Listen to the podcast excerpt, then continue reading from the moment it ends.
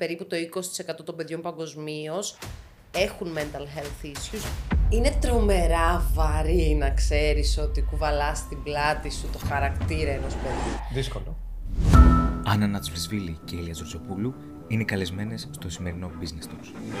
Συνίδρυσαν τη Startup Morphosis, μια online πλατφόρμα που έχει αποστολή εκμάθηση soft skills σε παιδιά ηλικίας 6 έως 17 ετών. Δεν είναι λίγο γενικό και επιφανειακό να πούμε ότι είναι η έλλειψη soft skills που οδηγεί σε πρώτα προβλήματα; Όταν θα έρθει μπροστά σε μια κατάσταση που θα μπορούσε να του προκαλέσει άγχος και στρες, θα έχει κάποια εργαλεία, να το πω έτσι, από πίσω του που θα μπορέσει να τα αξιοποιήσει για να το μειώσει αυτό. Το μεγαλύτερο χαστούκι που έχετε φάει, ποιο πιστεύετε ότι είναι; Εγώ εκεί έπαθα το πρώτο μου σοκ πριν καν ιδρυθεί η εταιρεία. Ε, όταν βίωσα αρκετά το κομμάτι του ρατσισμού, το κομμάτι του, του discrimination, το οποίο εμένα διαμόρφωσε πάρα πολύ το, το χαρακτήρα μου σαν παιδί, σαν παιδί μεταναστών ειδικά. Γυρνούσα από το σχολείο και πάντα συζητούσα με αυτά που μου είπαν τα άλλα παιδιά. Πάντα προσπαθούσαν να μου περάσουν το μήνυμα ότι ξέρεις κάτι. Ίσως αυτά τα παιδιά δεν έχουν δει τον κόσμο εκεί έξω πώς διαμορφώνεται. Οπότε προσπαθούσαν να μου περάσουν τέτοιου τύπου μηνύματα και αυτά μου βοήθησαν πάρα πολύ στο να χτίσω το χαρακτήρα μου, με βοήθησαν πάρα πολύ στο να θέλω να αποδείξω κάτι. Τι σας δίνει εσάς, μπορεί να σκεφτεί κάποιος σε εισαγωγικά τη δύναμη να πείτε ότι αυτό είναι το πρόγραμμα που έχω δομήσει και θα κάνει όντως το παιδί σου καλό; Αλλά τελικά τι είναι αυτό που βλέπουν σε εσάς οι επενδυτές και έχετε καταφέρει και έχετε μαζέψει αυτά τα 2,1 εκατομμύρια;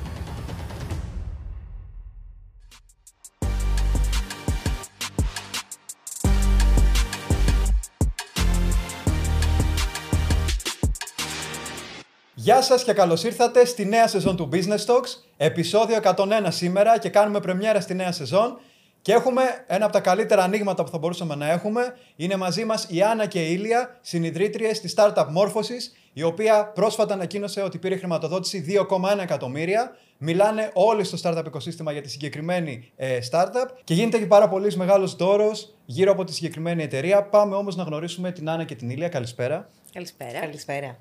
Αρχικά, πάμε κατευθείαν να μπούμε στο ψητό. Τι είναι η μόρφωσης, τι είναι αυτό που κάνει η μόρφωσης; Τέλεια.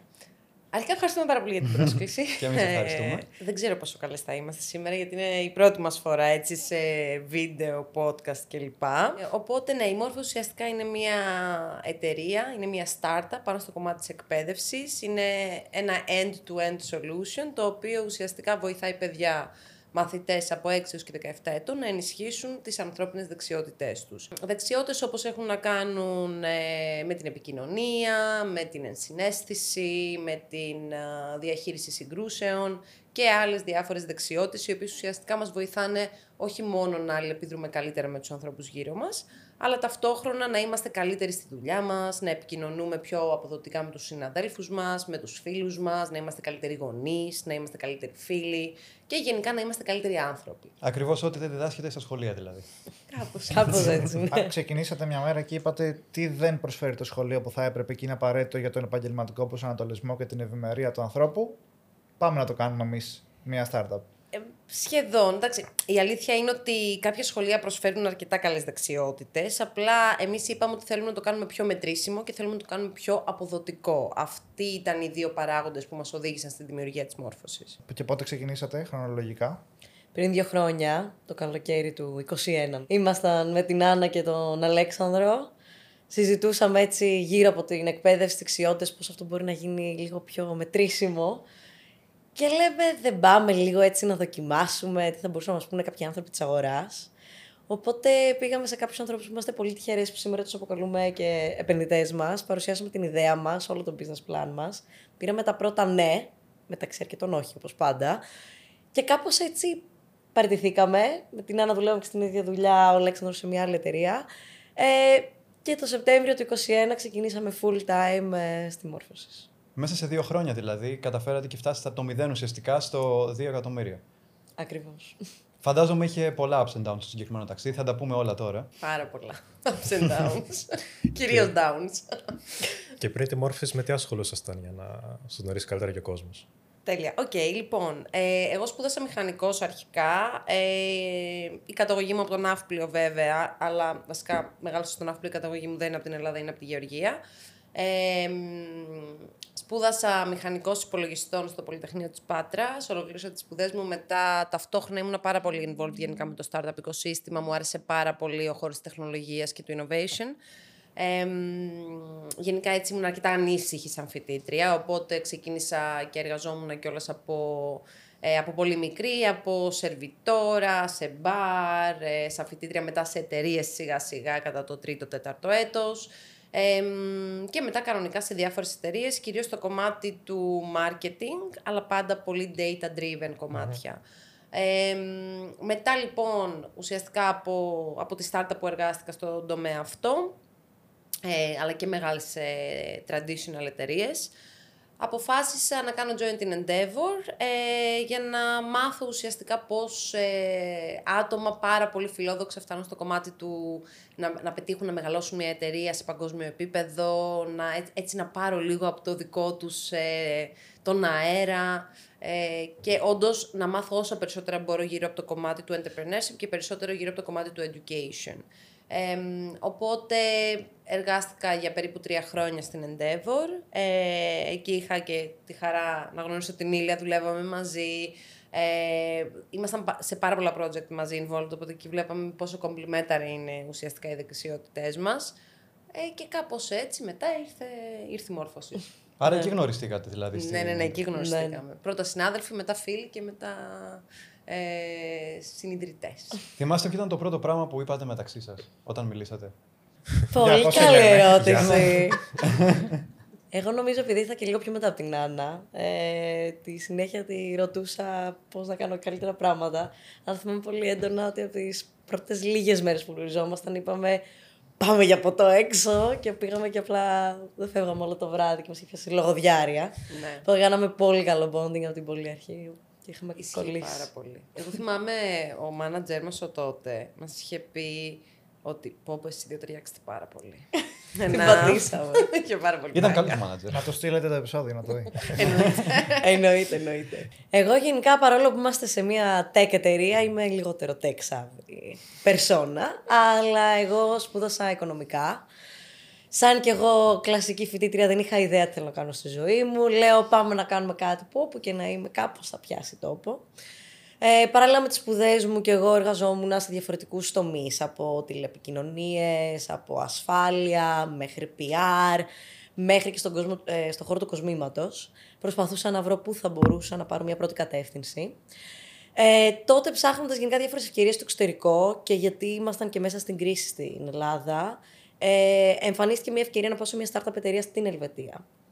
Οπότε μάζεψα και εγώ τα πράγματα μου μια μέρα. Πήγα έξω από τη Ζερίχη σε ένα χωριό. Σε μια startup εταιρεία ήμουν η πρώτη υπάλληλος. Ουσιαστικά κλήθηκα να δουλέψω δίπλα από τον CEO για περίπου πέντε χρόνια. Ε, είδα από οτιδήποτε έχει να κάνει σχέση με το fundraising, πώς πάμε σε καινούριε αγορές, επεκταθήκαμε σε τρεις καινούριε χώρες, οτιδήποτε από financial, operations, legal. Ε, οπότε πήρα έτσι μια πολύ πρώτη γεύση πώ είναι να ξεκινάς κάτι από το μηδέν και να το μεγαλώνεις. Και παρόλο που είχα δουλέψει έτσι σε πιο μεγάλες εταιρείες πριν, αυτό ήταν πραγματικά μου κεντρήσει το ενδιαφέρον. Και ήθελα να μείνω στο χώρο του startup ecosystem. Μετά από τόσο καιρό ήθελα και λίγο να ξαναγυρίσω πίσω, αλλά ήθελα κάτι το οποίο να έχει ένα πιο international, να το πω έτσι, μάτι προς τα έξω. Εντόπισα την Endeavor και λέω από εκεί που δούλευα με έναν entrepreneur, πώς θα ήταν να δουλεύω με ακόμα περισσότερος από διαφορετικές χώρες, ε, διαφορετικά περιβάλλοντα, οτιδήποτε είναι αυτό. Έτσι μπήκα και εγώ στην Endeavor, γνώρισα την Άννα, άρχισα να δουλεύω μαζί σε διαφορετικά project, με διαφορετικούς entrepreneurs. Ήταν πολύ μεγάλο σχολείο για το τι προκλήσεις μπορεί να περάσει κάποιος. Και κάπου εκεί λέγαμε και με την Άννα, κοίτα τι ωραία πράγματα που γίνονται, ήμασταν πάρα πολύ inspired. Και έτσι όπως ψάχναμε και ήρθε η ιδέα της μόρφωσης, απλά ήταν ένα πιο εύκολο push να ξεκινήσουμε κι εμείς την εταιρεία. Πολύ ωραία. Και μιλώντας για το ξεκίνημά σας, ε, είπατε ότι γενικά όλο αυτό έγινε στα μέσα του 2021. Έπαιξε καθόλου ρόλο η πανδημία που νομίζω μέχρι τότε ήταν ακόμα αρκετά έτσι ε, στο προσκήνιο για να, πάρετε, να κάνετε το βήμα ή ασχέτως πανδημίας θα το κάνετε έτσι κι αλλιώς; Δεν έπαιξε κανένα ρόλο αυτό. Το βασικότερο κομμάτι το οποίο αφορά τη μόρφωσης είναι ότι ακριβώς λόγω της πανδημίας ε, είχαμε πάρα πολλά mental health issues. Δηλαδή περίπου το 20% των παιδιών παγκοσμίως έχουν mental health issues λόγω της έλλειψης των soft skill. Και δυστυχώς ή ευτυχώς τα παιδιά μέσα στην πανδημία δεν επικοινωνούσαν με άλλα άτομα, ε, δεν έμαθαν να εξωτερικεύουν τα συναισθήματά τους, ε, να επικοινωνούν πιο αποδοτικά μπορεί ή π.χ. να μάθουν να αλληλεπιδρούν μαζί με άλλα παιδάκια, να τσακώνονται με άλλα παιδάκια. Δηλαδή το πιο βασικό, το οποίο ας πούμε οι περισσότεροι από εμάς το έχουμε ζήσει αρκετά. Οπότε η ανάγκη για το κομμάτι των soft skill μεγάλωνε όλο και περισσότερο. Δεν είναι λίγο γενικό και επιφανειακό να πούμε ότι είναι η έλλειψη soft skills που οδηγεί σε αυτά τα προβλήματα. Γιατί βλέπουμε γύρω μας ένα σωρό ε, ειδήσεις που ακούμε για βίαιου γονείς, ε, πάρα πολλά περιστατικά άσχημα. Ε, ξέρουμε ότι γενικότερα η κοινωνία δημιουργεί προβλήματα ψυχικής υγείας στους ανθρώπους. Οπότε, μήπως δεν είναι το πρόβλημα τα soft skills ε, γενικά, αλλά χρειάζεται κάτι πιο συνολικό. Δηλαδή, θα πει ένας γονιός, γιατί να μάθω στο παιδί μου soft skills και να μην το πάω π.χ. σε έναν ψυχολόγο; Πάρα πολύ ωραία ερώτηση. Για να λειτουργήσει ομαλά μια κοινωνία, πρέπει όλοι οι άνθρωποι σε αυτή την κοινωνία να αντιλαμβάνονται το καλό, το κακό, το, το δίκαιο, το σωστό, το λάθος με τον ίδιο ακριβώς τρόπο. Ε, δυστυχώς αυτό δεν συμβαίνει, οπότε δεν υπάρχει αντίστοιχη αντίληψη από όλα τα κοινωνικά στρώματα, από τα διαφορετικά ε, κοινωνικά στρώματα και όχι μόνο, όχι μόνο οικονομικά. Ε, τα soft skill είναι η βάση. Ουσιαστικά τι είναι τα soft skill, είναι ο χαρακτήρας μας και οι συμπεριφορές μας. Οπότε, αν όλος ο κόσμος συμπεριφερόταν με το σωστό τρόπο, άρα έχουν ανεπτυγμένα soft skills, θα μπορούσε η κοινωνία να λειτουργεί πολύ πιο ομαλά και καλύτερα. Άρα ουσιαστικά όλα αυτά τα προβλήματα τα οποία μας φτάνουν στο σημείο να πάμε σε έναν ψυχολόγο, όλα τα προβλήματα τα οποία αφορούν την παιδική μας ηλικία, τα τραύματα που μπορεί να έχουμε, που όλοι έχουμε, έτσι. Ένα κομμάτι τους αφορά τα soft skills. Φυσικά δεν μπορούμε να πούμε ότι η μόρφωσης είναι ο ψυχολόγος που θα αντικαταστήσει και θα βοηθήσει ένα παιδί με κάποιο ε, έντονο τραύμα. Ούτε κατά διάνοια, δεν θα το λέγαμε ποτέ αυτό. Εμείς ουσιαστικά χτίζουμε τη σωστή βάση στα παιδιά, να μάθουν να επικοινωνούν αυτά που σκέφτονται, να μάθουν να επικοινωνούν αυτά που αισθάνονται, το οποίο είναι πάρα πολύ σπάνιο στην εποχή μας. να, να μιλάνε όταν πρέπει να μιλήσουν, ε, να είναι πιο δίκαιοι, να να προσπαθούν να μπουν στα παπούτσια κάποιου άλλου παιδιού. Ε, οπότε αυτό ουσιαστικά τι μειώνει, μειώνει το ρατσισμό, μειώνει το, την κακή συμπεριφορά απέναντι σε έναν άλλο άνθρωπο. Πολλές φορές προσπαθείς λίγο να μπεις στη θέση του, οπότε ε, ξέρεις, φοράς ένα άλλο καπέλο και λες ωραία, ίσως από αυτή την οπτική τον δικαιολογούσα με κάποιον τρόπο. Οπότε ουσιαστικά τα soft skills πάνε με κάποιον τρόπο να, εξομαλ... να εξομαλύνουν τις εντάσεις τις οποίες μπορεί να δημιουργηθούν σε μια κοινωνία. Προφανώς δεν είναι η λύση στο πρόβλημα, αλλά είναι κάτι που το βοηθάει αρκετά. Να προσθέσω και εγώ λίγο κάτι σε αυτό, κάτι που εξηγούμε πολλές φορές στου γονείς για να προσπαθήσουμε να τους φέρουμε λίγο πιο κοντά σε αυτό που βλέπουμε εμείς. Είναι, ας πούμε, για παράδειγμα, συμπεριφορές άγχους και στρες που μπορεί να οδηγήσουν σε θέματα ψυχικής υγείας, είτε πιο σοβαρά είτε και λιγότερο, κρύβουν από πίσω κάποιες ελλείψεις ή ενίσχυση κάποιων soft skills.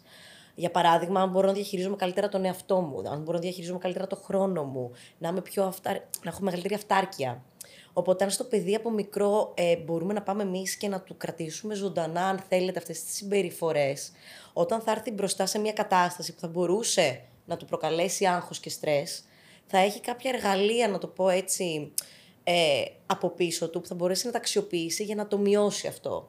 Άρα, υποθέτω και για εσάς είναι και μεγαλύτερη ευχαρίστηση που παίρνετε όταν σας λέει ένας γονέας καλά λόγια για αυτό που κάνετε ή ένα παιδί, από ότι το να πηγαίνει, πούμε, καλά οικονομικά η εταιρεία. Φαντάζομαι η πρώτη ευχαρίστηση είναι μεγαλύτερη από την ε, δεύτερη.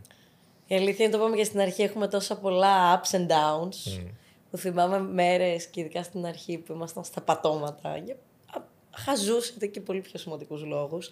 Και ερχόταν ένα email, ένα μήνυμα στο intercom από κάποιον γονέα, από κάποια μαμά ενθουσιασμένη, που έλεγε Ευχαριστούμε που είστε δίπλα στο παιδί μου, που του μαθαίνετε έννοιες που δεν ήξερα ότι μπορεί κάποιος να τις μάθει.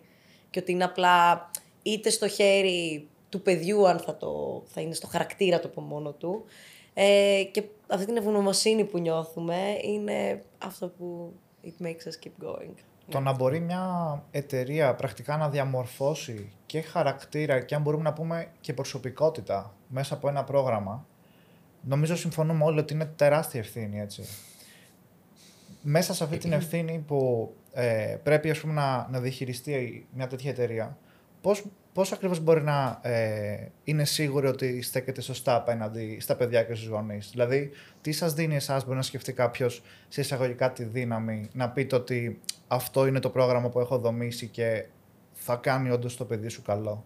Είναι τρομερά βαρύ να ξέρεις ότι κουβαλάς στην πλάτη σου το χαρακτήρα ενός παιδιού. Εντάξει, αντικειμενικά δεν μπορείς να διαμορφώσεις όλο το χαρακτήρα του από μία ώρα την εβδομάδα, δυστυχώς, ή δύο ώρες την εβδομάδα.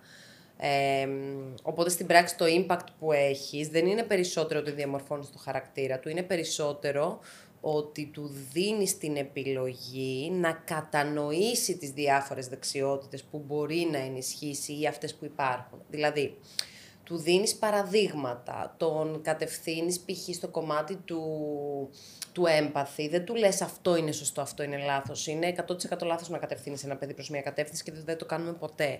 Αυτό το οποίο εμείς κάνουμε όμως είναι το ότι αφήνουμε το παιδί να μπει στα παπούτσια πολλών διαφορετικών Οπότε μπαίνοντας στα διαφορετικά παπούτσια, μόνο του στο τέλος κρίνει τι ήταν σωστό, τι ήταν λάθος, πώς αισθάνθηκε, πώς δεν αισθάνθηκε. Άρα δεν μπορούμε να πούμε ότι διαμορφώνουμε το χαρακτήρα του σε καμία περίπτωση. Μπορούμε να, του, να πούμε ότι του δίνουμε έτσι το έναυσμα και του δίνουμε τις ε, επιρροές από διαφορετικά πράγματα τα οποία δεν περιορίζουν δεν περιορίζονται στο μικρό κόσμο του, γιατί αντικειμενικά ο χαρακτήρας μας διαμορφώνεται περισσότερο από το μικρό κόσμο που ζούμε, από τις παρέες μας, από τους φίλους, από την οικογένεια. Οπότε εμείς προσπαθούμε στο παιδί να δώσουμε ένα πιο international aspect και αυτό που είπε και η Ήλια πάρα πολύ σημαντικό, ότι εμείς ας πούμε σε μια ελληνική τάξη που κάνουν ελληνικά τα παιδιά υπάρχει ένα παιδί από το Κιλκής, από τη Ρόδο, από την Αθήνα, από την Καλαμάτα, από ένα άλλο νησί που είχε από την Αμοργό τώρα τα οποία παιδιά ανταλλάζουν καθημερινά εμπειρίες, ε, τις οποίες σου λέει Α, εμείς χθες κάναμε αυτό και είχαμε αυτή τη γιορτή στην Αμοργό. Λέει Α, δεν ήξερα ότι υπάρχει αυτή η γιορτή. Δηλαδή, του ανοίγεις λίγο περισσότερο τα μάτια, τι υπάρχει εκεί έξω περισσότερο αυτό. Εγώ έχω μια άλλη πορεία τώρα. Μοιάζει και λίγο με τον Δημήτρη. Εσείς ε, περάσετε και εσείς από το ελληνικό σχολείο. Έχετε σπουδάσει πράγματα που είναι κάπως irrelevant ουσιαστικά. Έχετε κάνει και διάφορες δουλειές όπως είπατε πριν. Εσείς πού τα μάθατε τα soft skills και πώς ε, ουσιαστικά είχατε τη γνώση για να διαμορφώσετε αυτό το εκπαιδευτικό πρόγραμμα; Ναι, όντως. Ε, πήγαμε και εμείς σε ελληνικό σχολείο. Ε, εγώ πήγαινα και σχολείο στο Ναύπλιο, σε ένα δημόσιο σχολείο και εδώ έρχονται και πολλά έτσι με την ηλία κοινά γιατί παρατηρούσαμε ότι δεν έχει να κάνει ούτε με το πόσο καλό είναι το σχολείο, ούτε με το αν, αν πληρώνεις το σχολείο, αν είναι δημοσιοδιωτικό. Δεν έχει να κάνει ούτε καν σε ποια χώρα βρίσκεσαι. Και αν είσαι ούτε στο καλύτερο σχολείο, ξέρω εγώ, του, του Stanford, το, το, το, σχολείο που έχει το πειραματικό. Καμία σχέση. Οπότε, ε, ουσιαστικά τα soft skill, εγώ πρώτο ήρθα σε επαφή με αυτά ε, όταν ήμουν πάρα πολύ μικρή, όταν ουσιαστικά όταν οι γονείς μου μετακόμισαν στον Άφρικο και εγώ μεγάλωσα σε μια κοινωνία η οποία είναι πάρα πολύ στενόμυαλη, πάρα πολύ μικρή κοινωνία in a way, ε, όταν βίωσα αρκετά το κομμάτι του ρατσισμού, το κομμάτι του, του discrimination, το οποίο εμένα διαμόρφωσε πάρα πολύ το, το χαρακτήρα μου σαν παιδί, σαν παιδί μεταναστών ειδικά. Ε, αλλά πάντα οι γονείς μου κάπως έτσι με καθοδηγούσαν στο κομμάτι των soft skills, χωρίς να το καταλάβω. Δηλαδή, γυρνούσα από το σχολείο και πάντα συζητούσα με αυτά που μου είπαν τα άλλα παιδιά. Πάντα προσπαθούσα να μου περάσουν το μήνυμα ότι ξέρεις κάτι ίσως αυτά τα παιδιά δεν έχουν δει τον κόσμο εκεί έξω πώς διαμορφώνεται. Οπότε προσπαθούσα να μου περάσουν τέτοιου τύπου μηνύματα και αυτά με βοήθησαν πάρα πολύ στο να χτίσω το χαρακτήρα μου. Με βοήθησαν πάρα πολύ στο να θέλω να αποδείξω κάτι και να φτιάξω κάτι. Γενικά είναι, είναι ψηλοχαρακτηριστικό των entrepreneurs ότι πάντα αυτοί που πετυχαίνουν και αυτοί που έχουν ένα μεγαλύτερο vision θέλουν να αποδείξουν σε κάποιον κάτι. Και αυτός ο κάποιος μπορεί να είναι ο εαυτός τους, μπορεί να είναι οι γονείς τους, μπορεί να είναι οι φίλοι τους, οπουδήποτε γενικά. Οπότε νομίζω ότι αυτό είναι έτσι από τα χαρακτηριστικά μου που νιώθω ότι, ότι είναι το δικό μου superpower. Μπορεί να θεωρηθεί και στοιχείο εγωισμού όμως αυτό. Ε, όχι ακριβώς, γιατί δεν ο εγωισμός είναι, δεν είναι ένα κομμάτι που θες να αποδείξεις πού μπορείς να φτάσεις. Ο εγωισμός είναι λίγο κάτι πιο αρνητικό, είναι πιο αρνητικό συνέστημα από αυτό. Αυτό είναι περισσότερο λίγο ε, να αποδείξεις στον εαυτό σου ότι μπορείς να καταφέρεις κάποια πράγματα. Ε, όχι έχοντας ψηλά τον εαυτό σου, όταν να καταλάβεις πού είναι τα όρια σου περισσότερο. Επίσης, ειδικά στο journey του, της επιχειρηματικότητας, νομίζω έχεις, δεν έχεις εγωισμό, θα φας τόσο πολλά χαστούκια. χαστούκια που και να τον έχεις και να το κάνεις εγωιστικά θα ξεχάσει το κάνεις γι' αυτό και αν ήταν αυτό το drive σου θα το χάσεις. Οπότε νομίζω πολλοί κόσμος το Ωραία πάσα. Το μεγαλύτερο χαστούκι που έχετε φάει επιχειρηματικά πάντα. Ποιο πιστεύετε ότι είναι; Το μεγαλύτερο. Το μεγαλύτερο. Λοιπόν, το μεγαλύτερο χαστούκι. Ε, θυμάμαι το καλοκαίρι πριν ξεκινήσουμε ε, full time που είμαστε έτοιμες με τον Αλέξανδρο. Έχουμε φτιάξει το business plan.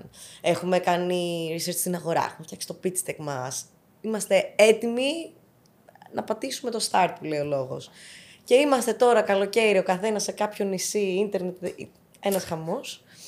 Και είναι να μπουν τώρα, έχουμε μαζέψει τους επενδυτές μας, οι οποίοι πολλοί μπορεί να τους ξέρετε κιόλας, entrepreneurs μεγάλων startup εταιριών. Ε, τους έχουμε πείσει με τα χίλια ζόρια, αυγουστιάτικα, να μπουν σε ένα demo.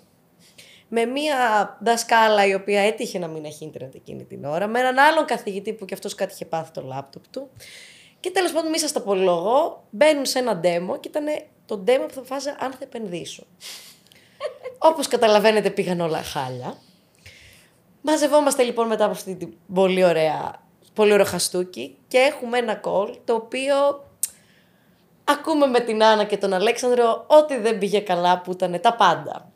Και ακούμε και τα δυσάρεστα νέα, το από εκεί που περιμέναμε ένα χι ποσό για επένδυση, το 80% το χάσαμε. Οπότε από εκεί που είχαμε ήδη παραιτηθεί εμείς και θα πηγαίναμε να ξεκινήσουμε, είχαμε ήδη προσλάβει κόσμο, ξαφνικά βρισκόμαστε με ένα budget πολύ μικρότερο. Τώρα Αύγουστο που όσοι ξέρουμε να σηκώσει λεφτά 15 Αυγούστου είτε είσαι στην Αμερική είτε είσαι στην Ελλάδα, δεν είχε καμία σχέση. Εγώ εκεί έπαθα το πρώτο μου σοκ πριν καν ιδρυθεί η εταιρεία. Πώς το αντιμετωπίσατε όμως αυτό, Έχει πολύ ενδιαφέρον. Ε, Πώς το αντιμετωπίσαμε, Αρχικά μάζεψαμε χρήματα από φίλους, από το γύρο μας και από εμάς. Ε, μας βοήθησαν αρκετοί άνθρωποι, μπορώ να πω. Πώς το αντιμετωπίσαμε, Δεν το αντιμετωπίσαμε. Ήμασταν σίγουροι ότι θα πάμε να κάνουμε κάτι. Ξεκινήσαμε και πουλάγαμε πριν καν φτιαχτεί η πλατφόρμα. Ξεκινούσαμε ουσιαστικά και πουλάγαμε mock-ups. Ελπίζω να μην μας βλέπουν οι πελάτες μας. Ε, προσπαθούσαμε να φέρουμε συμβόλαια. Αυτό κάναμε. Προσπαθούσαμε να πείσουμε τον κόσμο να ξεκινήσει να αγοράζει, χωρίς να έχουμε κάτι. Και αλήθεια, ποιο ήταν το πρώτο, ας πούμε, αν μπορούμε να το πούμε, validation που σας έδωσε η αγορά όταν ακόμα δεν είχατε τίποτα, δεν είχατε καν έτοιμο προϊόν ότι... και είπατε εσείς ότι ξέρεις κάτι, αυτό που πάμε να χτίσουμε και αυτό που έχουμε ξεκινήσει, πιστεύω ότι όντως θα πετύχει, ας πούμε. Ωραία. Πέρα από το ότι υπήρχε ανάγκη στην αγορά, έτσι. Ναι, θα πω πότε ήταν για μένα το μεγαλύτερο validation. Το μεγαλύτερο validation, από τη δική μου την πλευρά, ε, ήταν όταν ξεκινήσαμε με την Ήλια και πηγαίναμε όντως και το παρουσιάζαμε σε HR departments και ήταν όλοι το θέλω. Θέλω να το αγοράσω. Αν μου υποσχεθείτε, ας πούμε, και θέσουμε KPIs ότι το attendance rate των παιδιών στα μαθήματα θα είναι πάρα πολύ ψηλό, ότι όντως θα συνδέονται, ότι όντως ε, θα κάνουν δουλειά, ότι όντως θα υπάρχει impact σε αυτό που κάνετε, εγώ δεν έχω κανένα θέμα να το βάλω στην εταιρεία μου. Αρκεί να ξέρω ότι αυτό θα μου το ανταποδώσει κάπως πίσω. Οπότε όταν ξεκινήσαμε, νομίζω και είδαμε ότι η ανταπόκριση των πελατών ήταν πάρα, πάρα πολύ θετική. Εκεί που όλοι μας λέγανε πού θα πάτε τώρα B2B πελάτες, ποιος θα αγοράσει για benefit, κάτι για τα παιδιά. Το οποίο το ακούμε παιδιά σε καθημερινή βάση. Και τα νούμερα μόνο αυτό δεν δείχνουν. Δηλαδή, δεν ξέρω τι άλλο μπορούμε να παρουσιάσουμε σε. Εντάξει, το scale, το οποίο θα έρθει και αυτό πολύ σύντομα. Ε, αλλά νομίζω εκεί ήταν που είπα, ξέρεις κάτι, υπάρχει ένα τεράστιο gap στην αγορά, γιατί όλα τα benefits που δίνουν, το activation που έχουν είναι 3, 5, 10%. Αν εμείς αποδείξουμε ότι το δικό μας activation της πλατφόρμας μας θα είναι 60-70%, τότε θα είμαστε το νούμερο ένα benefit που θα δίνουν οι εταιρείες. Το έχετε καταφέρει αυτό μέχρι στιγμής; Εμείς αυτό που έχουμε κάνει, επειδή καταρχάς γνωρίζουμε ότι είμαστε και μια μικρή εταιρεία με μικρότερα resources και ούτω καθεξής, ε, είναι ένα κομμάτι της στρατηγικής μας. Γενικά εφαρμόζουμε ένα land and expand strategy, δηλαδή θέλουμε, δεν θέλουμε από τον πρώτο χρόνο να πάμε σε μια εταιρεία και ξαφνικά να πάμε σε όλο τον πληθυσμό, δηλαδή σε όλα τα παιδιά των εργαζόμενων γονέων της. Ε, οπότε στρατηγικά το κάνουμε αυτό. Πάμε σε μικρότερες ομάδες. Πάμε στην αρχή σε 50, 60, 70 παιδιά. Ενώ μπορεί να μιλάμε για ένα πληθυσμό έως και χίλια παιδιά σε μια εταιρεία. Και ξεκινάμε λίγο πιλωτικά, λίγο under the radar. ώστε να νιώσει και άνετα και ο συνεργάτης μας, ώστε άμα κάτι δεν πάει καλά, άμα κάτι θέλουμε να διορθώσουμε, να μην έχουμε εκτεθεί. Αυτό είναι για μας ένα τρελό έτσι και σημείο κίνησης, αλλά και hook point, γιατί κατευθείαν έχουμε τους γονείς που το αγαπάνε. Γενικά συνεργαζόμαστε μόνο με active users, δηλαδή αυτοί που το χρησιμοποιήσουν θα το πληρώσουν. Και αυτό είναι κάτι διαφορετικό στα benefits, το οποίο δεν πολύ υπάρχει.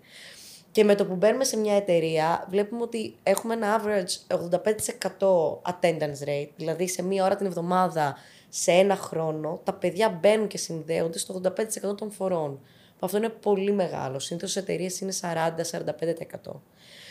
Οπότε πάμε σε ένα μικρότερο πληθυσμό, βλέπουμε την ανταπόκρισή του και μετά μπορεί και το ίδιο τμήμα ανθρωπίνου δυναμικού μαζί μας να πάει στη διοίκηση και εκεί είναι πραγματικά που μπορούμε να πάρουμε με δεδομένα πλέον budget για περισσότερα παιδιά.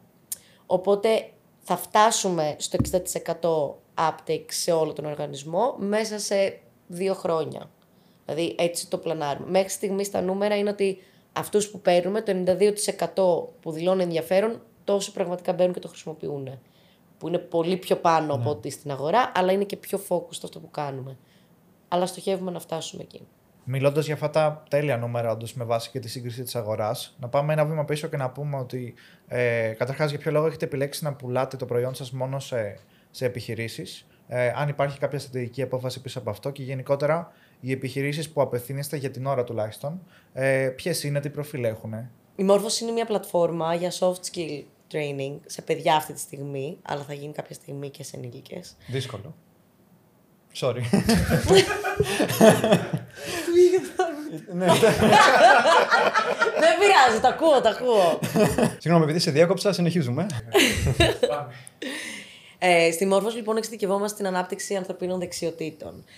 Τι σκεφτήκαμε εμείς; Με την Άννα, λοιπόν, όταν σχεδιάζαμε λίγο το business plan μας, κάναμε λίγο ένα step back και πήγαμε και είδαμε, αν θέλετε, κάποια λάθη που γίνονται από άλλες educational platforms. Και λέμε, μην πάμε να κάνουμε κι εμείς τα ίδια. Οπότε αποφασίσαμε από την αρχή ότι δεν θα ξεκινήσουμε από ένα B2C, δηλαδή κατευθείαν στον end consumer, τον γονέα, να δίνουμε αυτή την εκπαίδευση. Θα πάμε πρώτα B2B. Γιατί; Γιατί θέλουμε μέχρι να φτιάξουμε το employer branding μας, μέχρι να μας εμπιστευτούν οι γονείς. Αυτό από ένα B2C κανάλι το κάνεις λίγο πιο δύσκολα.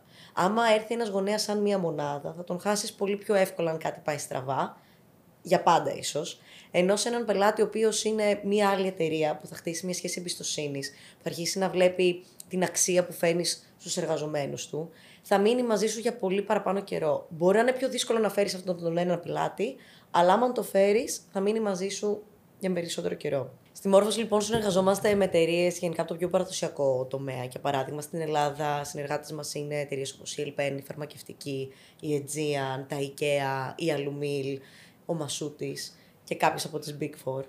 Ε, με τους οποίους συνεργαζόμαστε και δίνουν μια νέα παροχή στους εργαζόμενους γονείς.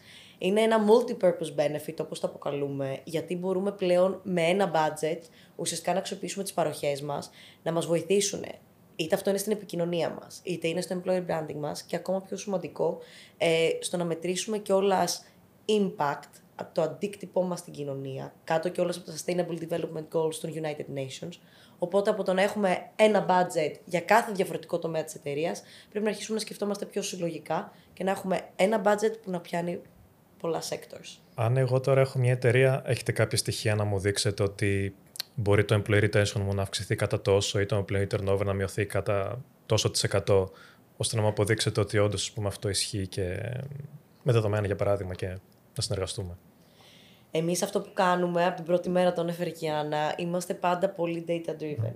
Παρόλο που είμαστε μόνο δύο χρόνια εταιρεία και το προϊόν μας λίγο μικρότερο από αυτό, από την πρώτη μέρα μετράμε σε κάθε μία ώρα μαθήματος ε, πόσο το παιδί αλλάζει μέσα από τα μαθήματά μας και πόσο χαρούμενο είναι.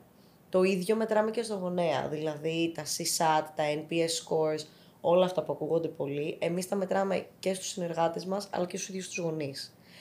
Ε, αυτή τη στιγμή δεν έχουμε φτάσει στο σημείο να αποδείξουμε ότι το turnover σε μια εταιρεία θα μειωθεί αν βάλει μόρφωσης. Έχουμε χαράξει, αν θέλεις, αυτό το, αυτή τη διαδρομή για να φτάσουμε εκεί, αλλά δεν είναι κάτι που γίνεται σε μία μέρα. Οι συνεργασίες μας γίνονται μέσα Δηλαδή, η μικρότερη διάρκεια συνεργασίας είναι ενός έτους, για να μπορέσουμε να δείξουμε και εμείς στις εταιρείες που δουλεύουμε ε, το engagement. Δηλαδή, το πρώτο κομμάτι που πάμε να αποδείξουμε στην εταιρεία είναι πώς εμείς πραγματικά μπορούμε να φέρουμε πιο κοντά τον εργαζόμενο με την εταιρεία. Αυτό γίνεται είτε από τα scores που βγαίνουν από, το συνεχώς, από τη συνεχή ανατροφοδότηση που κάνουμε, μπορεί να κάνει και η ίδια εταιρεία internally, αλλά και εμείς σαν τον συνεργάτη τον εξωτερικό, και ο δεύτερος τρόπος είναι από κάποιον θέλεις λίγο πιο ποιοτικά χαρακτηριστικά, τα οποία είναι τα internal testimonials. Δηλαδή, ε, έχουμε συνεργάτες που μας έχουν πει ότι είναι η πρώτη φορά που έχουν ανθρώπους τους να έρθουν στο HR να πούνε ευχαριστούμε για μια παροχή που πήραμε. Είναι κάποια λίγο πιο, δεν είναι τόσο απτά παραδείγματα, αλλά είναι το πραγματικό engagement που βλέπουν από μέσα. Ένας ε, advisor μας μας είχε πει κάποια στιγμή ότι αυτό που πουλάτε είναι και ένα συνέστημα.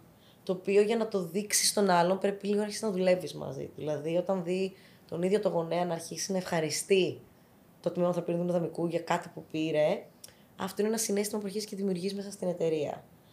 Προφανώς όλα αυτά θέλουμε να τα ποσοτικοποιήσουμε και τα ποσοτικοποιούμε για να φτάσουμε σε ένα κομμάτι να πούμε ότι το turnover είναι αυτό που μπορεί να βοηθήσει. Θέλει και μια πιο ολιστική προσέγγιση από την πλευρά της εταιρείας. Δηλαδή, δεν γίνεται να συνεργαστεί με τη μόρφωση, το οποίο είναι πάρα πολύ καλό, αλλά όλα τα άλλα να τα κάνει χάλια. Πρέπει να είναι λίγο, λίγο πιο ολιστικό. Σωστά. Ωραία πα αυτή, γιατί τώρα θα ήθελα να γίνω ουσιαστικά ένας δύσπιστος HR. Έρχεστε και προσπαθείτε να πουλήσετε μόρφωσης. Και σας λέω εγώ, ωραία, αυτό το budget που θα δώσω σε εσάς για να κάνετε ε, τις ε, τις συγκεκριμένες εκπαιδεύσεις ουσιαστικά στα παιδιά των εργαζόμενων.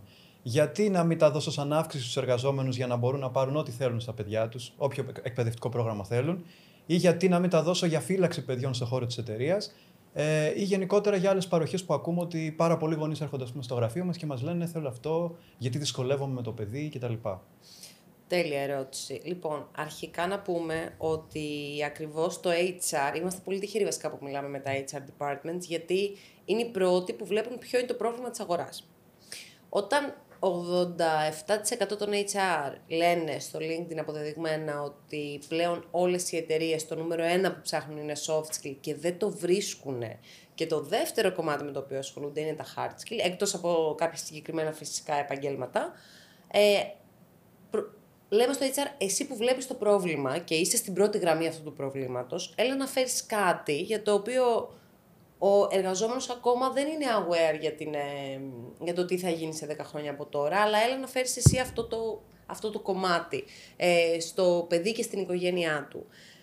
Είναι πολύ ωραία ερώτηση. Γιατί αυτό και όχι μία αύξηση. Αρχικά να πούμε ότι οι αυξήσεις ε, είναι πάρα πολύ ακριβές για, για κάποιον. Ναι. Ε, είναι πραγματικά είναι επί τρία σχεδόν. Να πω ότι δηλαδή δίνεις 100 ευρώ σε κάποιον και αυτό στην εταιρεία actually κοστίζει 300 ευρώ.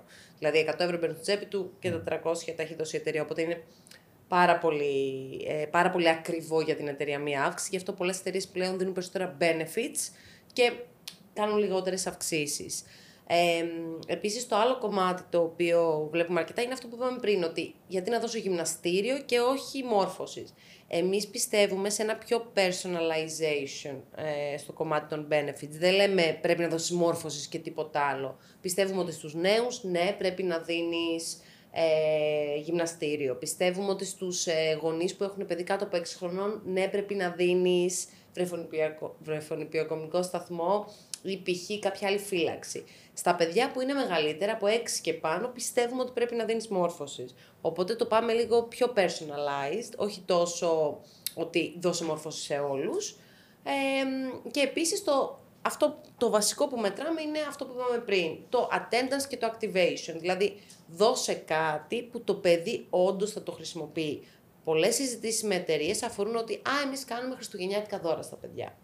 Και λέμε πόσες φορές έχει έρθει ο γονέας και σου έχει πει Σε ευχαριστώ που έκανες Χριστουγεννιάτικο δώρο, μία δωρεοκάρτα από ένα πολυκατάστημα. ας Το πούμε. θεωρούν και λίγο δεδομένο αυτό πλέον. Δεν είναι δεδομένο. Είναι το ότι αν τους ρωτήσεις του χρόνου, επειδή το έχουμε κάνει αυτό, το έχουμε λίγο συζητήσει με άτομα, ε, θυμάσαι πέρσι η εταιρεία τι σου έδωσε; Το έχουν ξεχάσει όλοι, έχει πάρα πολύ πλάκα.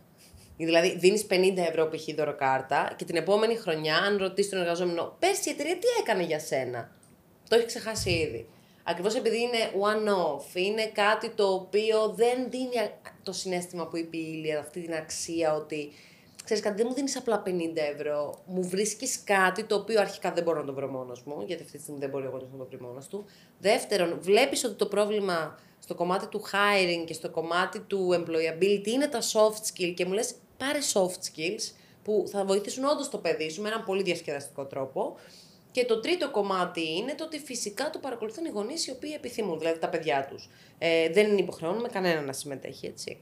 και φέρνεις αξία μέσα στην οικογένεια του άλλου. Δηλαδή, ναι, η δωροκάρτα θα σου λύσει, είναι λίγο pocket money αν θέλεις, αλλά είναι και ο στόχος που έχει η συγκεκριμένη εταιρεία και ο συγκεκριμένος, το συγκεκριμένο τμήμα ανθρωπίνου δυναμικού. Αν θέλει πραγματικά να δώσει αξία και να μπει μέσα στην οικογένεια και να δημιουργήσει αυτή τη σχέση με τον εργαζόμενο, δεν θα το κάνει με πράγματα που για αυτόν δεν έχουν τόσο μεγάλη αξία. Δηλαδή, έχουμε ακούσει πολλές φορές, για παράδειγμα, ε, να δίνονται ε, παροχές όπως μαθήματα σκάκι, ξένων γλωσσών στους ίδιους εργαζομένους. Και εμείς κάνουμε την ερώτηση. Μία εργαζόμενη μητέρα, ένας εργαζόμενος πατέρας που έχει ένα παιδί στο δημοτικό, άμα του δώσεις μία καρτά για το γυμναστήριο, μαθήματα σκάκι, μαθήματα Ισπανικών, είναι ο λόγος που θα μείνει ή θα σε θυμάται σένα σαν εργοδότη σου, ή άμα του δώσεις κάτι που χρειάζεται το παιδί σου και το βλέπεις κι εσύ. Οπότε έχουμε και μία τέτοια. Ένα τέτοιο approach. Ναι, και ουσιαστικά μιλάμε για real benefit. Δηλαδή, εμείς πλέον έχει έρθει λοιπόν το benefit 2.0, το οποίο ουσιαστικά σου λέει ότι τα benefits δεν είναι αυτά που εποφελείται η εταιρεία, δηλαδή το training, ναι, εννοείται είναι και για τον εργαζόμενο, είναι και για την εταιρεία, αλλά benefit σημαίνει ότι είναι benefit για τον εργαζόμενο. Άρα, δώσε όντως real benefits, ε, πράγματα τα οποία εποφελείται μόνο ο εργαζόμενος.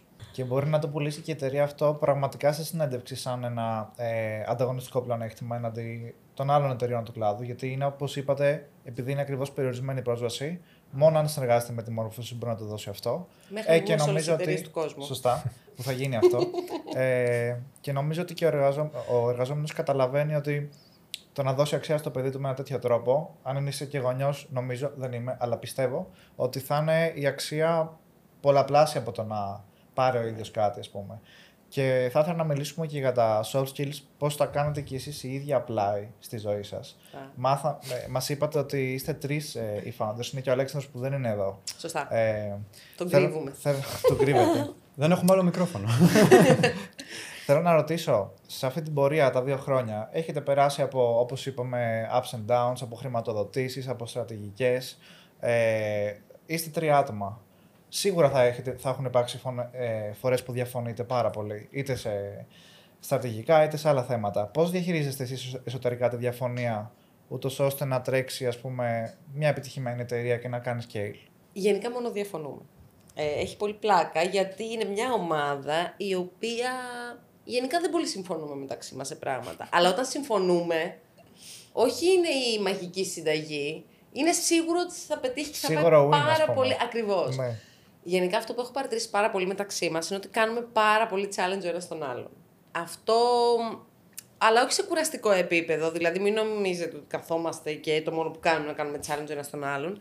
αλλά κάνοντας challenge ο ένας τον άλλον, ακριβώς επειδή γνωριζόμαστε από πριν, έχουμε την άνεση ο ένας με τον άλλον, είμαστε και φίλοι, οπότε θα υποθούν και δύο κουβέντες παραπάνω. Δεν θα παρεξηγηθεί, ας πούμε. Όχι, δεν θα παρεξηγηθεί συνήθως, ναι. αλλά θα τσακωθούμε. Ναι, ναι. Ε, δηλαδή, κανείς δεν μπορεί να. Ακούω πολλές φορές ότι εμείς δεν τσακωνόμαστε. Αυτά είναι ψέματα, παιδιά. Αν δεν τσακώνεσαι, δεν, ε, δεν, δεν γίνεται πραγματικό bonding και ξέρεις, δεν ξεδιπλώνονται όντως οι χαρακτήρες των ανθρώπων. Σημαίνει ότι κάτι κρύβεις. Γιατί όλο αυτό το ταξίδι έχει τρομερή ένταση. Δεν έχει τη διαπο... Βασικά έχει τη διαποσένταση, έχει. Ε, το ζείτε και εσείς Ε, και εμείς δύο-τρία χαστούκια τα ρίχνουμε ένα Κάπως ήρεμα το λέω. Αλλά πραγματικά έχει τρομερή ένταση και ξέρεις, είσαι, μια... είσαι σε δευτερόλεπτα μπορεί να αλλάξει η συμπεριφορά σου. Δηλαδή εκεί που είσαι ο τέλειος και λες: Πω, πω, τι κάναμε. Είμαστε η top εταιρεία στον κόσμο. Μετά λες: Παναγία μου, θα την κλείσουμε αύριο. Είμαστε ό,τι χειρότερο υπάρχει. Να διευκρινίσουμε ε, όταν είπες εφορία, εννοείς το συνέστημα της εφορίας, όχι ότι έχει τη φορεία εκεί. Ναι, ναι. όχι, όχι, δεν έχουμε τέτοια προβλήματα. λοιπόν, ναι, ουσιαστικά υπάρχουν πάρα πολλές διαφωνίες μεταξύ μας σε καθημερινό επίπεδο. Ε, αλλά έχουμε ένα κοινό όραμα. Δηλαδή το που πάει η εταιρεία, βλέπουμε και τρεις το ίδιο σε πέντε χρόνια τη μόρφωση. Δηλαδή δεν είναι ένα όραμα δικό μου, της Ήλιας του Αλέξανδρου. Έχουμε ακριβώς το ίδιο όραμα, ξέρουμε πού πάμε. Απλά ο καθένας μας προτείνει διαφορετικά μονοπάτια το πώς θα πάμε εκεί. Δηλαδή κάπου εκεί. Αλλά μετά από συζήτηση και έχοντας πάντα τη βοήθεια όντως των ανθρώπων που είναι επενδυτές μας, των ανθρώπων που είναι advisor μας, που έχουμε τρομερούς advisors επίσης μας βοηθάει πάρα πολύ να πάρουμε πιο σωστές αποφάσεις. Δηλαδή πάντα βοηθάει έτσι μια εξωτερική άποψη, μια άποψη που δεν είναι στο day to day, γιατί πολλές φορές και εμείς μην νομίζετε, χάνουμε το big picture, χάνουμε την εικόνα, γιατί όταν είσαι με τα χέρια μέσα στη λάσπη... Όλη μέρα στο day to ναι. day. Ακριβώς. Ναι, ε, πολλές φορές χάνεις λίγο τη μεγάλη εικόνα και λες, μα, μα τι κάνω τώρα; Ένα step back, να δούμε πού πάει όλο αυτό. Άρα θα πιστεύετε ότι το, ας πούμε, το main goal είναι το να, όσο και να διαφωνούμε, πρέπει να έχουμε το ίδιο focus long term, ας πούμε, ότι σε πέντε χρόνια ξέρουμε mm. που θέλουμε να είμαστε. Άρα δεν έχει σημασία το να μην συμφωνώ με κάτι που είναι πιο μικρό σε σχέση με, με τη μεγάλη εικόνα. Θα κάνω ένα πάνω σε αυτό που λες θα το άλλαζα λίγο για να συμφωνήσω μαζί σου. Είδες να μια διαφωνία τώρα. ότι, ότι ε, ό,τι και να γίνει, πε- έχουμε κάνει πολλά λάθη από το πώς επικοινωνούμε, πώς μαθαίνουμε ένα τον άλλο μέσα σε όλο αυτό το process. Αλλά πάντα και οι τρεις μας τουλάχιστον νιώθουμε ότι ό,τι και να πούμε, ό,τι και να κάνουμε, όπως και να συμπεριφερθούμε, το κάνουμε γιατί θέλουμε το καλύτερο για την εταιρεία. Δηλαδή, ποτέ δεν έχουμε κάνει doubt μεταξύ μας ότι είτε εγώ είμαι πολύ κάθετη σε κάτι που θέλω, είτε η Άννα το Αλέξανδρος είναι για κάποιο άλλο σκοπό πέρα από το ότι για μας εκείνη τη στιγμή είναι η πρώτη προτεραιότητα το καλό της εταιρείας. Οπότε γι' αυτό νομίζω όποια διαφωνία και τίποτε παραγωγικό βγει από αυτό, με πιο άγαρμπο ή delicate τρόπο τέλος πάντων, ε, εγώ νιώθω ότι αυτό είναι που μας ενώνει. Ξέρουμε ότι θέλουμε να φτάσουμε σε πέντε χρόνια. Ε, σίγουρα μπορεί να αλλάξει και αυτό γιατί είναι δυναμικό σαν μια νέα εταιρεία. Αλλά πάντα νιώθουμε ότι και οι τρεις μας θέλουμε το καλύτερο δυνατό για αυτή την εταιρεία που πάμε να φτιάξουμε. Οπότε αυτό είναι που μας ενώνει, νομίζω, πάντα από πίσω. Ναι, ισχύει. Δεν, δεν υπάρχει hidden agenda. Αυτό είναι. Όχι, νομίζω είναι πολύ χρήσιμο γιατί και πολλοί από το κοινό που μας ακούνε έχουν co-founders ή θέλουν, γιατί πλέον νομίζω ότι είναι πάρα πολύ κοινό το να μην ξεκινάς solo ε, μια καριέρα και επειδή το ζούμε και εμείς καθημερινά, γιατί είμαστε κι εμείς αρκετά άτομα, νομίζω ότι συμφωνούμε στο 100% σε αυτό. Ναι. Και στο Vol 2 των soft skills στην πραγματική ζωή, πώς προσλαμβάνετε κάποιον; Και τώρα λέει, Να σου άμα πούμε- έχει Europass βιογραφικό, τον παίρνω. Να σου πούμε πώς απολύουμε. Ε, και αυτό θα μου άρεσε. το σκεφτόμουν να το ρωτήσω, αλλά έλεγα πως είναι λίγο κόκκινη γραμμή. Ε, κα- Οκ. Λοιπόν, πώς προσλαμβάνουμε; Γενικά δεν προσλαμβάνουμε skills. Το οποίο. Ούτε soft skills, δηλαδή. μ, Όχι, θα- ε, Γενικά νομίζω ότι έχουμε καταλήξει όλοι, ενώ το κάναμε ανάποδα έτσι. Δηλαδή λέγαμε, Α, θα πάρουμε αυτό που είναι πολύ καλό σε αυτό. Και τελικά βλέπαμε ότι το culture fit είναι πω, χάλια μαύρα. Ε, δεν γενικά έχουμε, έχουμε βρει ένα, όχι μότο, θέλουμε στην εταιρεία να παίρνουμε go-getters στη φάση που είμαστε. Θέλουμε και τους και πιο introvert άτομα που είναι πιο πολύ developing, έτσι λίγο πιο το back... Στη σπηλιά τη. ναι, στο Θες, back δεν θες, end έτσι. κομμάτι της Υπάρχει εταιρείας. extrovert ε, developer γενικά, έχετε συναντήσει κανέναν; Μπορούμε να πούμε ότι ο co-founder μας δεν είναι τόσο introvert. Ο Αλέξανδρος είναι λίγο έξω. Αλλά δεν είναι εδώ. Όχι, δεν είναι εδώ γιατί για πρακτικούς λόγους. αλλά. Το μικρό. Είναι, είναι. Δεν θα έχει πρόβλημα να έρθει ας πούμε, να μιλήσει. Θα ερχόταν, πιστεύω. Γενικά, ναι. Ε, έχουμε καταλήξει ότι θέλουμε όντως άτομα go-getters, θέλουμε hungry άτομα, θέλουμε άτομα να θέλουν να αποδείξουν κάτι στη ζωή τους. Ε, δεν ξέρω, αυτό έχουμε καταλήξει ότι όταν παίρνουμε τέτοια άτομα τα οποία είναι μικρά διαμαντάκια στις λάθος θέσεις, κάπου μακριά, κάπου που δεν τους ταιριάζει και τους δώσει ένα startup environment, ανθίζουν τρομερά. Ε, άτομα που και αγαπάνε τη δουλειά τους και την προσεχούν και εκτιμούν. Γιατί αυτό είναι πάρα πολύ σημαντικό. Δηλαδή πλέον, τι να σας πω, σε interviews που μπαίνουμε που ο άλλος θέλει τα πάντα, δεν εκτιμάει κιόλας το loyalty στο μηδέν. Δηλαδή στους δύο-πέντε μήνες θα, θα πει σε κάποιον ας πούμε, ότι θα πάω στην επόμενη εταιρεία γιατί μου δίνει 500 ευρώ παραπάνω. Το οποίο παιδιά, υπάρχει αρκετός ανταγωνισμός στην αγορά εργασίας αυτή τη στιγμή. Ε, ενώ από τις εταιρείες περισσότερο που προσπαθούμε να πάρουμε άτομα. Ε, αλλά νομίζω ότι περισσότερο προσπαθούμε να πάρουμε άτομα τα οποία μπορεί σε skills να είναι λίγο πιο κάτω από ότι ένας έτσι πιο. Και να χτιστούν μαζί σας και να στην χτισ- πορεία, ας Και να πούμε. ταιριάζει πολύ στο χαρακτήρα μας. Να ταιριάζει δηλαδή να μπορούμε να συνεννοηθούμε μαζί του, να είναι transparent, να μην υπάρχει toxicity, το οποίο είναι τρομερό. Το πόσο αρέσει στου ανθρώπους να είναι toxic μέσα σε μια δουλειά και να σχολιάζουν μόνο τα αρνητικά πράγματα. Γιατί, παιδιά, σε μια startup έχει πολλές δύσκολες μέρες. Δηλαδή, αν δεν μπορείς να αντέξεις. Μας στο πρώτο interview που λέμε, παιδιά, λέμε τώρα είμαστε σε καλή φάση. Σε δύο μήνες μπορεί να κλαίμε όλοι μαζί στο πάτωμα. Δηλαδή, ε, έχει πλάκα γιατί όντως περνάς πάρα πολύ γρήγορα όλες αυτές τις φάσεις. Και θες άτομα που να είναι resilient, θες άτομα που έχουν δυνατό στομάχι, άτομα τα οποία μπορούν. Ε, όχι ε, εκείνες τις δύσκολες στιγμές να μην σου φέρουν ακόμα ένα πρόβλημα στο τραπέζι, αλλά να πούνε πάμε ομάδα, όλοι μαζί. NBA players. Να αυτό βάλουν αυτό πλάτη. θες, καθαρά, ουσιαστικά, τίποτα άλλο. Στη δύσκολη μέρα να βάλει πλάτη κάποιος. Ακριβώς. Ναι, we hire mentality. Δηλαδή, αν δεν έχει το σωστό mindset και mentality ο άλλος, είτε είναι super στα skills του, είτε δεν είναι, κάποια στιγμή θα, και γρήγορα κιόλας θα μας γυρίσει boomerang. Πώς μπορείτε να κάνετε verify από νωρίς, ακόμα και την πρώτη συνέντευξη, ότι ένα άτομο έχει τα soft skills που χρειάζεται; Γιατί τα hard skills, νομίζω, λίγο πολύ μπορείς να τα καταλάβεις. Τα soft, τα soft skills ίσως είναι λίγο πιο δύσκολο και αν περάσουν πέντε μήνες και δείτε ότι δεν κάνει το άτομο, προφανώς σας κοστίζει. Ναι. Οπότε. Και φτάνουμε στην απόλυση. Κι μετά. όμω, όντως τα soft skills είναι δύσκολο να εντοπίσει γρήγορα. Ε, και σε αυτό είμαστε έτσι τυχερές, γιατί βρήκαμε κάποιον στην πορεία μας, operator σε άλλη εταιρεία που μας βοήθησε λίγο με το hiring process. Ε, υπάρχουν μέθοδοι, υπάρχουν ερωτήσεις οι οποίες ουσιαστικά βάζεις τον άλλον ε, σε περίεργη θέση εκείνη την ώρα. Ε, γιατί συνήθως περιμένει ερωτήσεις για τα hard skills του. Ε, αρχίζεις και τον ρωτάς ερωτήσεις οι οποίες μπορεί να είναι για το ε, πόσο εύκολα επιλύνει προβλήματα, ε, πόσο δημιουργική σκέψη έχει, ε, πόσο ενσυναίσθηση έχει. Είναι ερωτήσεις από καταστάσεις σε πραγμα- στην πραγματική μας ζωή, πώς θα τις διαχειριζόταν ο ίδιος. Ε, ένα αντικείμενο με διαφορετικούς τρόπους πώς μπορεί να το διαχειριστεί. Θα δεις και θα εκπληχθείς κιόλας με τις διαφορετικές αντιδράσεις και απαντήσεις του κόσμου. Οπότε και ένα λόγο και τη θέση που θέλουμε, γιατί για κάθε θέση χρειάζονται διαφορετικά soft skills να θες στην αρχή, ε, αρχίζει και καταλαβαίνεις λίγο το χαρακτήρα του άλλου. Προφανώς δεν γίνεται σε μισή ώρα. Κάθομαστε μία ώρα μαζί τους, ρωτάμε τέτοιου είδους ερωτήσεις. Προσπαθούμε να βρούμε αυτό που λέει και η Άννα, το drive τους, τι είναι αυτό που θα τους κάνει hungry και να κυνηγήσουν πράγματα. Και κάπως έτσι, είτε από το πρώτο interview, μπορείς να καταλάβεις αν θέλει και αυτός και εσύ κυρίως να επενδύσεις παραπάνω χρόνο στο interview. Okay. Ενδιαφέρον αυτό, γιατί ε, βασικά τι κάνετε στην περίπτωση όμως που έχετε ουσιαστικά δύο άτομα που ταιριάζουν και τα δύο πάρα πολύ και σαν χαρακτήρες στο ρόλο και πρέπει να διαλέξετε τον ένα από τους δύο.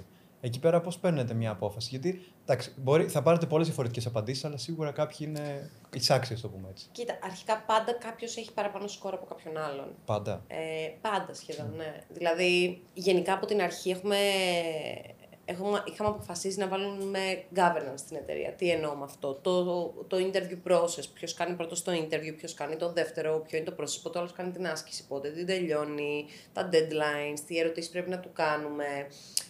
Μπορεί τώρα πολλοί candidates να βλέπουν αυτό, αλλά κάνουμε cross-check τις ίδιες ερωτήσεις, πώς έχουν απαντήσει, τις γράφουμε σε ένα σύστημα το οποίο έχουμε. Οπότε, ανα, διαδικασία. αναλόγως με τις απαντήσεις που δίνει κάποιος, έχει ένα σκορ. Εντάξει, πάντα κάποιος έχει παραπάνω σκορ. Αλλά μπορώ να πω ότι πολλές φορές πάμε λίγο και με τον gut feeling μας. Δηλαδή, λέμε ότι κάτι βλέπω σε αυτόν. Ε, και συνήθως όλες αυτές ήταν πάνω στις απαντήσεις αυτό που είπαμε, ότι πόσο go-getters είναι, Τις πιο πόσο δύσκολες. hungry είναι, στις πιο δύσκολες. Δηλαδή, έχουμε δει άτομα τα οποία πολλές φορές νομίζω που λέμε τα έχει απαντήσει όλα καλά, αλλά κάτι μέσα μου. Κάτι ρε μας παιδί κρατάει μου, και με εγώ κρα- το gut feeling σκέφτομαι. Ναι, είναι αυτή η στην αίσθηση αρχή, που σου θες. βγάζει Ναι. κάποιος. Ναι, η αλλά- άβρατο το πούμε. Αλλά έτσι. από τότε που ξεκινήσαμε να εμπιστευόμαστε αυτό το gut feeling, γιατί στις αρχές δεν το εμπιστευόμασταν και λέμε Όχι, κανένα gut feeling, πρέπει να είμαστε αντικειμενικές, πρέπει, πρέπει κλπ. Νομίζω η πρώτη έτσι κοσάδα των ατόμων που έχεις στην εταιρεία σου, καλό είναι κάπως να αισθανθείς ότι κάτι κοινό έχεις μαζί τους και δεν εννοώ να πηγαίνεις στο ίδιο μαγαζί για ποτό προφανώς. Εννοώ ότι κάπως ένα όραμα για τον εαυτό του, για το πόσο θέλει, για, επίσης για το πόσο hungry είναι να ανέβουν θέσεις, να διοικήσουν θέσεις manager κλπ. Τι ευθύνες μπορεί να πάρει ο άλλος πάνω του, πόσο φοβάται τις ευθύνες, δεν τις φοβάται, ε, πόσο resilient είναι, όλα αυτά. Τα κοιτάμε πάρα πολύ. Ε, αλλά ναι, τελικά αν είμαστε ανάμεσα σε δύο candidates, βάζουμε τον gut feeling εκεί. Γενικά και σε μια εταιρεία όταν είναι 20, τα πρώτα 20 άτομα, είναι σαν μια ομάδα ποδοσφαίρου. Δεν μπορεί να κατέβει στο πρωτάθλημα και ο ένας από τους παίκτες του γηπέδου να είναι κουτσός. Θα πάει όλη η ομάδα πίσω. Είτε η επιθετική είναι τέλη, είτε η αμυντική είναι τέλη. Πρέπει όλοι στην αρχή να είναι best performers, να είναι invested σε αυτό που κάνουν, να είναι, να είναι partners μαζί μας αυτό. Και αν δεν το βρούμε αυτό, δεν θα μείνει αυτή η κοσάδα και ο ένας θα πάει λίγο πίσω τον άλλον. Και πρέπει να υπάρχει και χημεία βέβαια, γιατί έχουμε δει περιπτώσεις από ομάδες που φτιάχνονται από τους καλύτερους σε κάθε θέση και τελικά δεν παίρνουν τίποτα στο τέλος. Οπότε πρέπει να υπάρχει και όλη αυτή η χημεία και εννοείται διαδικασίες, για το σύστημα ουσιαστικά. Και από ό,τι κατάλαβα, έχετε διαδικασίες για τα πάντα. Ε, πλέον έχουμε διαδικασίες για τα πάντα. Δηλαδή πλέον ακόμα και intros να μας κάνουν για interview κλπ. Ε, δεν περνάνε κάποιο step του process. Είμαστε λίγο αυστηροί με αυτά. Θέλουμε να είμαστε σίγουροι ότι ναι, το gut feeling μας ναι είναι αυτό okay, και θα πάμε προς, τα, προς αυτόν, αλλά έχει περάσει και όλα τα steps και έχει πάρει τα αντίστοιχα σκόρ τα οποία πρέπει. Δηλαδή προσπαθούμε να μην παραλείπουμε κάποιο step. Πόσο σημαντικό θα λέγατε ότι είναι οι διαδικασίες, πόσο focus θα έπρεπε να κάνεις διαδικασίες όταν είναι ακόμα στο οριακά στο μηδέν του; Καθόλου. Καθόλου. Στην αρχή τίποτα. Πυροβολάμε στον αέρα και όσα περιστέρια πιάσουμε. Δεν, ε, δεν υπάρχουν διαδικασίες. Οι διαδικασίες για να φτιαχτούν πρέπει πρώτα να δεις τι δεν δουλεύει. Αν δεν εκτεθείς σε αυτό, Ακριβώς. δεν θα έρθουν ποτέ διαδικασίες. Και όταν απλά νιώθεις lost και ότι πρέπει λίγο να τα συμμαζέψω, τότε αρχίζεις και τις φτιάχνεις. Και εμείς ένα χρόνο από τώρα ελπίζουμε να είμαστε εδώ πέρα πάλι να συζητάμε και να σας λέμε πώς αυτό που σας λέγαμε πέρσι που γίνει ακόμα καλύτερα. Μόνο έτσι. Α- Αυτό που μας περιγράψετε τώρα είναι ότι έχετε διαδικασίες σε, σε όλα. Είπατε ότι υπάρχει ανάγκη στην αγορά, είστε B2B αυτή τη στιγμή, κάτι που λειτουργεί. Αλλά τελικά, τι είναι αυτό που βλέπουν σε εσάς οι επενδυτές και έχετε καταφέρει και έχετε μαζέψει αυτά τα 2,1 εκατομμύρια; τι βλέπουν σε εμάς; Σίγουρα δεν βλέπουν ότι είμαστε και female led. Ε, επειδή όλοι μας ρωτάνε και το, το ίδιο είναι καν ε, το οικοσύστημα κάνει support female entrepreneurs κλπ. Δεν έχει καθόλου σχέση αυτό. Ε, αυτό που βλέπουν και αυτό που μας λένε όλοι είναι το speed of execution, δηλαδή πόσο γρήγορα κάνουμε execute αυτά που λέμε, πόσο κοντά είμαστε στα projection τα οποία τελικά κάνουμε. Δεν απέχουμε πάρα πολύ ψηλό, πέφτουμε κοντά στο 70 με 80% μέσα, ενώ οι περισσότερες startup είναι στο 20% μέσα. Ε, η αλήθεια είναι ότι τρέχουμε πάρα πολύ γρήγορα από το κομμάτι του να αναπτύξουμε το προϊόν, να αναπτύξουμε συγκεκριμένα πράγματα, από το να αναπτύξουμε, από το να φέρουμε γρήγορα λόγος, πελάτες, ε, feedback. ε, Νομίζω είναι καθαρά το speed και το πόσο hungry είμαστε αυτό να γίνει όσο πιο γρήγορα γίνεται για να φτάσουμε τους στόχους μας. Αυτή είναι η προσωπική μου άποψη.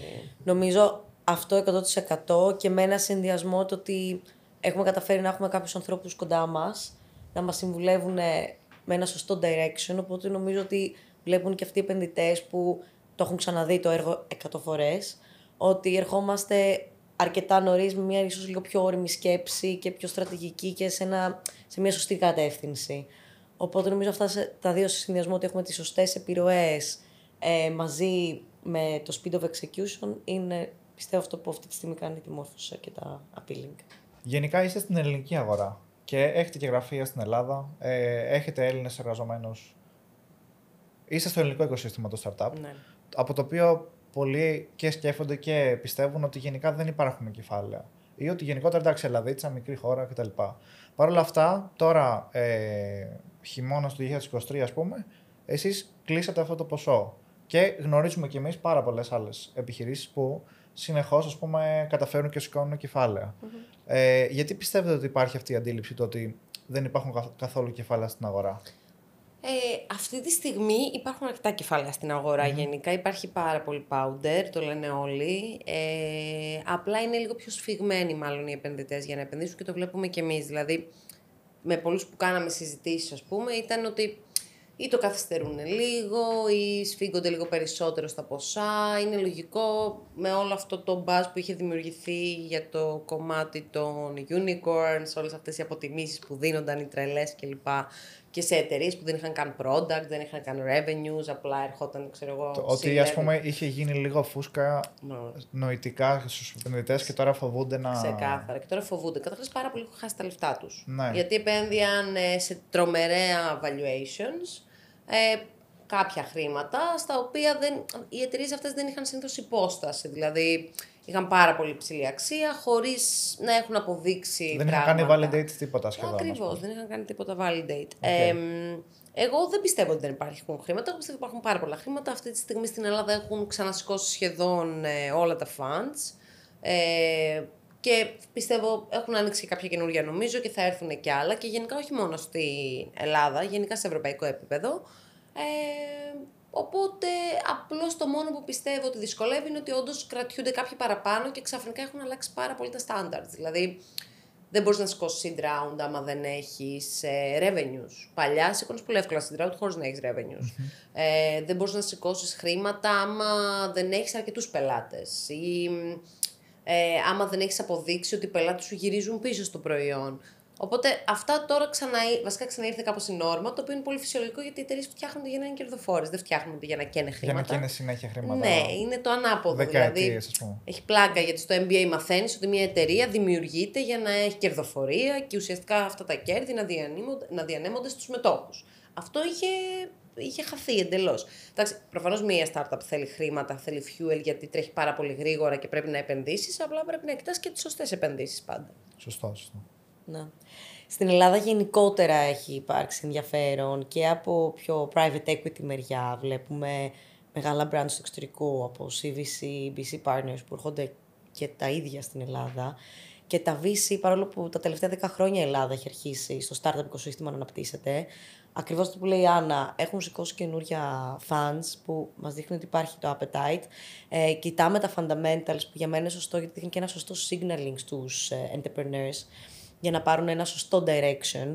Ε, Πολλές διαφορετικές εποχές πριν, καλός ή κακός, έγινε ό,τι έγινε.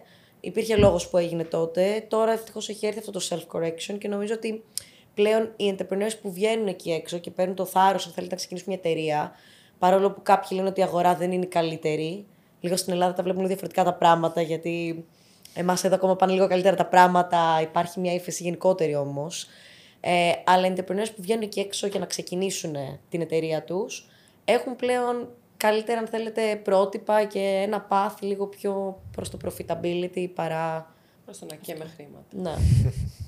Γενικά είστε υπέρ του να μια εταιρεία που σηκώνει λεφτά να συνεργάζεται με πολλούς διαφορετικούς ανθρώπους που όλοι θα μοιράσουν ας πούμε, ένα μικρότερο κεφάλαιο, άρα θα έχει access σε περισσότερη γνώση, σε περισσότερα μυαλά κτλ.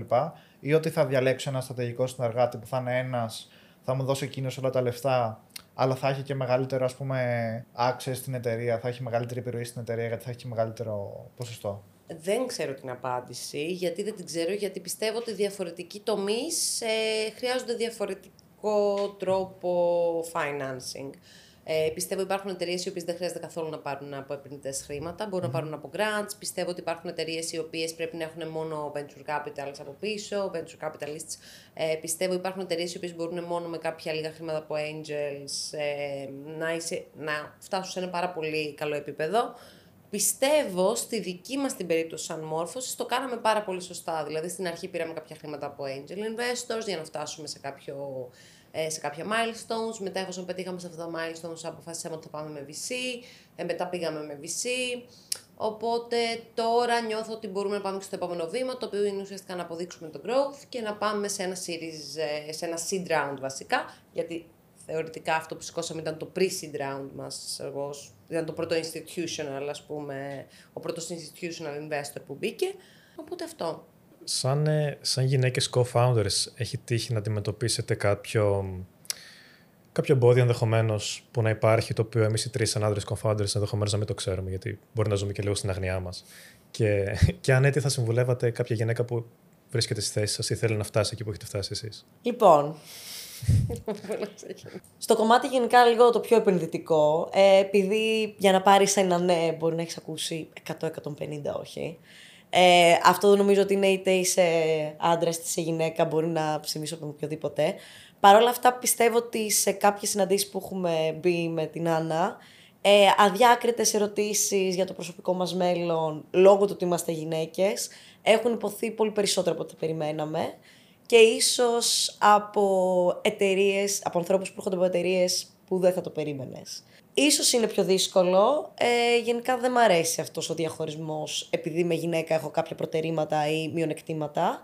Είναι δύσκολο και για τις δύο μεριές, αλλά στο δικό μας journey μέχρι στιγμής μας έχουν τύχει κάποιες ερωτήσεις που δεν θα περίμενα το 2023 σε ευρωπαϊκό επίπεδο να γίνονται. Ναι. Έχει να κάνει με το θέμα της μητρότητας, ας πούμε, αν σχεδιάσετε κάτι τέτοιο. Οπότε... Ναι, και έχει να κάνει με, με το αν είμαστε παντρεμένες, αν σκοπεύουμε να παντρευτούμε, αν σκοπεύουμε να κάνουμε οικογένεια σύντομα. Οπότε τώρα πάμε και λίγο στο πιο. Όχι ακριβώς προσωπικό, δεν θα κάνουμε εμείς αδιάκριτες ερωτήσεις όπως λέγαμε τώρα. αλλά for it. ναι. θα κάνουμε κάποιες ερωτήσεις που θα τις απαντήσετε σύντομα, ουσιαστικά όσο Οκ. πιο σύντομα μπορείτε. Τέλεια. Πάμε πρώτα στις ερωτήσεις της Freedom 24 του χορηγού μας. Αρχικά, πού ξοδεύετε τα χρήματά σας κυρίως; Στα μαγαζιά, στα ρούχα, στα παπούτσια. Αυτά. Σε εστιατόριο γενικά, σε φαγητό. Ποια ήταν η πρώτη δουλειά που κάνατε ever; Σερβιτόρα. Νομίζω data entry σε μια εταιρεία τηλεπικοινωνιών. Επίσης, ε, γενικά, ε, πόσα χρήματα αποταμιεύετε, δηλαδή κάνετε αποταμίωση αρχικά και πόσα χρήματα αποταμιεύετε. Next question. Next.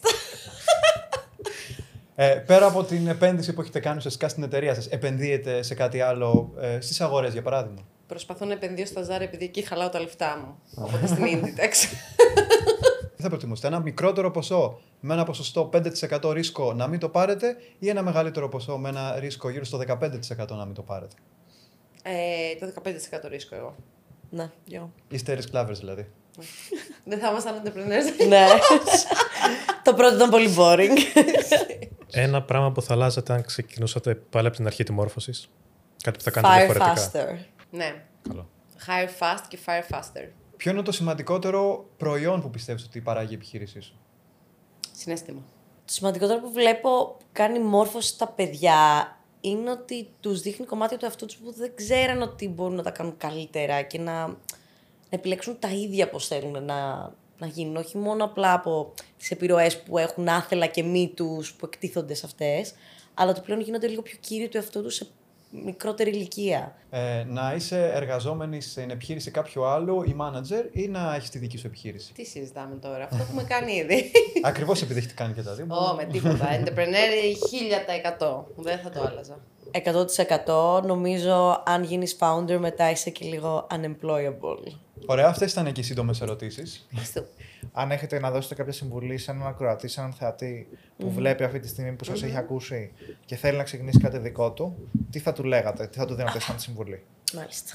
να παραιτηθεί χθες και να τρέξει να κυνηγήσει τα όνειρά του. Ε, το λέω αυτό με 100% σιγουριά γιατί όντως ε, αποδεδειγμένα όταν έτσι όταν είμαστε πιο άνετοι και πιο χαλαροί είναι πολύ δύσκολο να πάρουμε μια απόφαση ε, και όταν όσο, όσο καιρό βασικά είσαι άνεργος και προσπαθείς να κάνεις κάτι δικό σου πιστεύω πολύ πιο εύκολα θα πετύχει άμα πιέζεσαι παρά άμα έχεις και το day job σου. Οπότε εγώ θα πρότεινα να παραιτηθεί χθες και να κάνει αυτό που ονειρεύεται. Και επίσης ε, να το κάνει τώρα γιατί καλύτερα να μετανιώσεις για κάτι που έκανες παρά για κάτι που δεν έκανες ποτέ. Πολύ σωστό. Εγώ θα έλεγα σε όποιον μας ακούει ότι πρέπει να καταλάβει ο ίδιος για τον εαυτό του τι θέλει περισσότερο.